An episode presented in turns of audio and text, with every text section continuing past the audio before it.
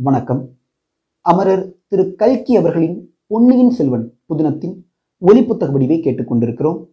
நான் உங்கள் அன்பு நண்பன் ஸ்ரீராம் சீதாபதி. இது உங்கள் உதிராப்பூக்கள் தளம்.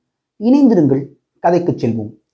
பாகம் ஒன்று புது வெள்ளம் அத்தியாயம் நாற்பத்தி ஐந்து குற்றம் செய்த ஒற்றன். இரண்டாயிரம் ஆண்டுகளுக்கு முன்பு கரிகால் பெருவளத்தான் என்னும் சோழ மன்னன் காவிரி நதிக்கு இருபுறமும் கரையெடுத்தான். வெகு காலம் அந்த கரைகள் நல்ல நிலைமையில் இருந்து காவிரி ஆற்றை கட்டுக்குள் வைத்திருந்தன. பின்னர் சோழகுலத்தின் வழி குறைந்தது. பாண்டியர்களும் பல்லவர்களும் களப்பாளரும் வானரும் தலையெடுத்தார்கள். இந்த காலத்தில் காவலன் இல்லாத காவேரி நதி அடிக்கடி கட்டுமீறி கரையை உடைத்துக் கொண்டது. இவ்விதம் பெரிய அளவில் கரை உடைந்த சில சந்தர்ப்பங்களில் நதியின் போக்கே மேலும் கீழுமாக மாறுவதுண்டு. பழங்காவேரி புதுக்காவேரியாகும். புதுக்காவேரி பழங்காவேரியாகும். அடியோடு நதியின் கதி மாறி போய்விட்டால் பழைய நதிப்படுகை சில சமயம் நன்சை நிலமாக மாறும். வேறு சில சமயங்களில் தண்ணீர் தேங்கி நிற்கும் ஓடைகளாகி கடல் போல அலைமோதி கொண்டிருக்கும்.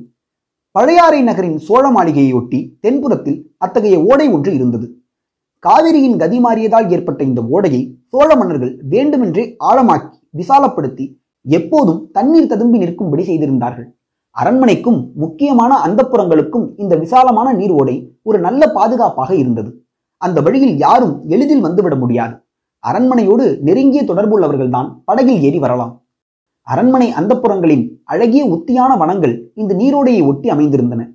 அரண்மனை மாதர்கள் நிர்பயமாக அந்த உத்தியான வனங்களில் எந்த நேரமும் உலாவுவார்கள். கூடி குழாவுவார்கள் மயில்களாகி ஆடுவார்கள் குயில்களாகி பாடுவார்கள். சில சமயம் ஓடையில் இறங்கி நீராடுவார்கள். ஓடையில் ஓடம் ஓட்டியும் விளையாடுவார்கள். சோழர் குலத்தில் ஓர் அரசர் காலமாகி இன்னொருவர் பட்டத்துக்கு வரும்போது புதிய அரண்மனை கட்டிக்கொள்வதுண்டு. பழைய அரண்மனையில் காலமான மன்னரின் ராணிகளும் மற்ற பிள்ளைகளும் வசிப்பார்கள்.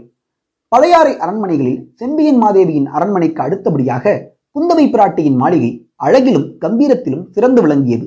அது சுந்தர சோழர் வசித்த அரண்மனை அல்லவா? அவர் தஞ்சை சென்ற பிறகு குந்தவை அந்த அரண்மனையின் எஜமானியாக விளங்கினாள். அம்மாளிகையின் பின்புறத்து உத்தியாவனம் மிக சோபிதமாக விளங்கியது. அதில் வானளாவிய ஆலமரங்களும் இருந்தன. சின்னஞ்சிறு பூச்செடிகளும் இருந்தன. வளைந்து நெளிந்து மரங்களை தழுவிக் கொண்டிருந்த பூங்கொடிகளும் பூங்கொடிகளாலான கொடி வீடுகளும் இருந்தன. குந்தவையும் அவளுடைய தோழிமார்களும் மாலை நேரங்களில் பெரும்பாலும் அந்த உத்தியாவனத்திலேயே கழிப்பது வழக்கம். சில சமயம் எல்லோரும் சேர்ந்து ஓரிடத்தில் உட்கார்ந்து கொண்டு கதைகள் பேசி கொட்டமடிப்பார்கள்.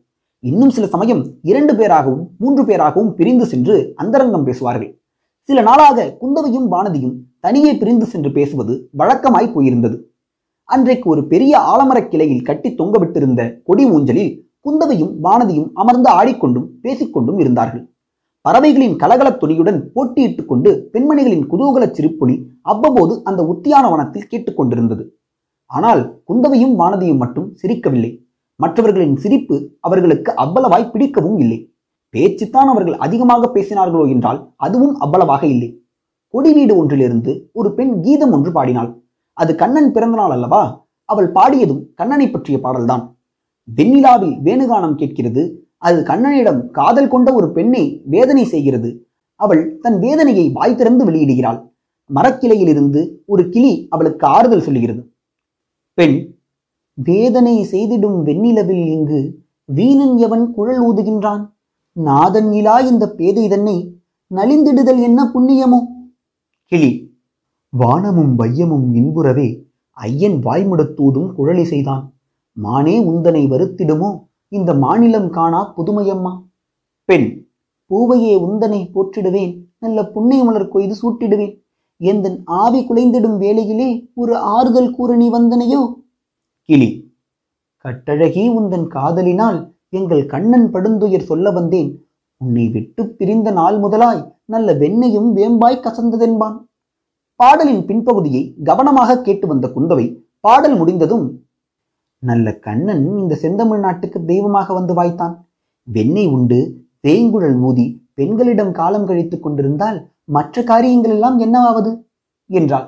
மறுமொழி சொல்லாமல் இருந்த வானதியை பார்த்து என்னடி மௌனம் சாதிக்கிறாய்? நீயும் கண்ணன் குழலில் மயங்கி விட்டாயா என்ன? என்று கேட்டாள். அக்கா என்ன கேட்டீர்கள்? என்றாள் வானதி. என்ன கேட்டேனா? உன் கவனம் எங்கே சென்றிருந்தது? எங்கும் போகவில்லையே.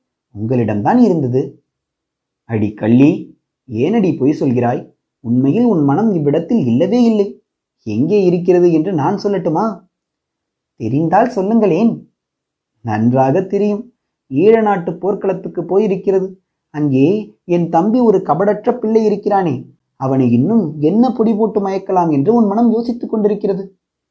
நீங்கள் கூறியதில் ஒரு பாதி உண்மைதான் அக்கா. என் மனம் ஈழ நாட்டுக்குத்தான் அடிக்கடி போய் வருகிறது. ஆனால் அவரை பொடி போட்டு மயக்குவதை பற்றி யோசிக்கவில்லை.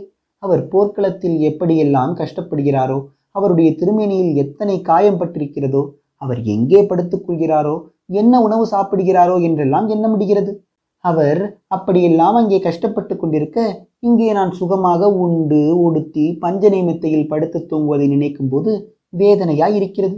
எனக்கு மட்டும் இறகுகள் இருந்தால் இந்த நிமிஷமே இலங்கைக்கு பறந்து போய் விடுவேன். பறந்து போய் என்ன செய்வாய்?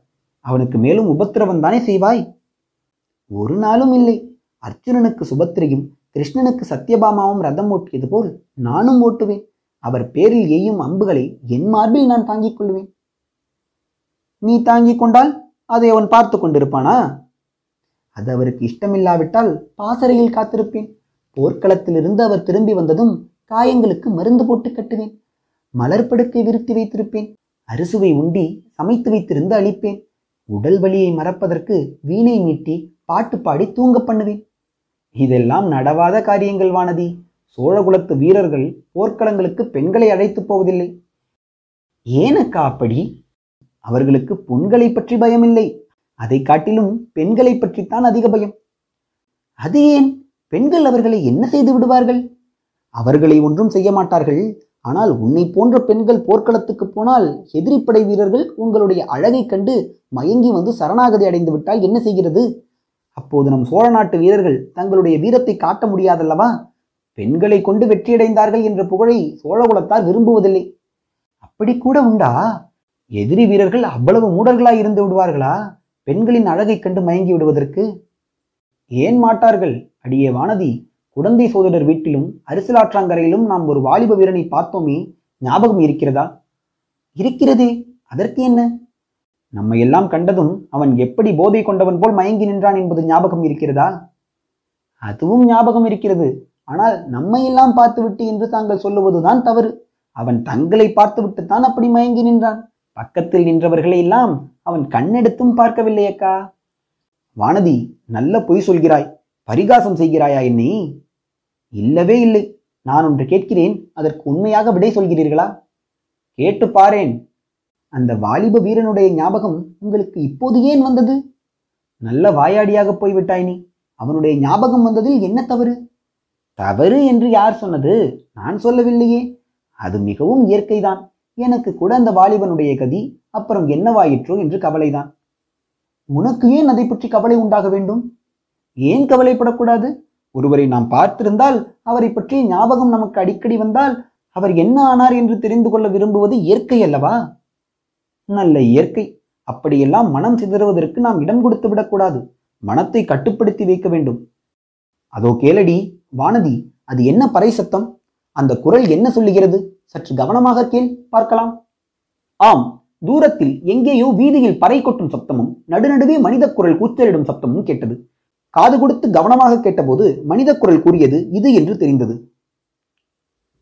சத்துரு நாட்டிலிருந்து வந்த ஒற்றன் ஒருவன் தஞ்சாவூர் கோட்டையில் பொய் முத்திரையை காட்டி புகுந்து உளவு அறிந்து கொண்டு ஓடிவிட்டான். இரண்டு பேரை மரண காயப்படுத்தி விட்டு தப்பிப் போய்விட்டான். வாலிப பிரயத்தனன் வாட்டசாட்டமான தேகம் உடையவன் இந்திரஜித்தை போன்ற மாய தந்திரக்காரன் பெயர் வல்லவரையன் வந்தியத்தேவன். அவனுக்கு அடைக்கலம் கொடுப்போருக்கு மரண தண்டனை விதிக்கப்படும்.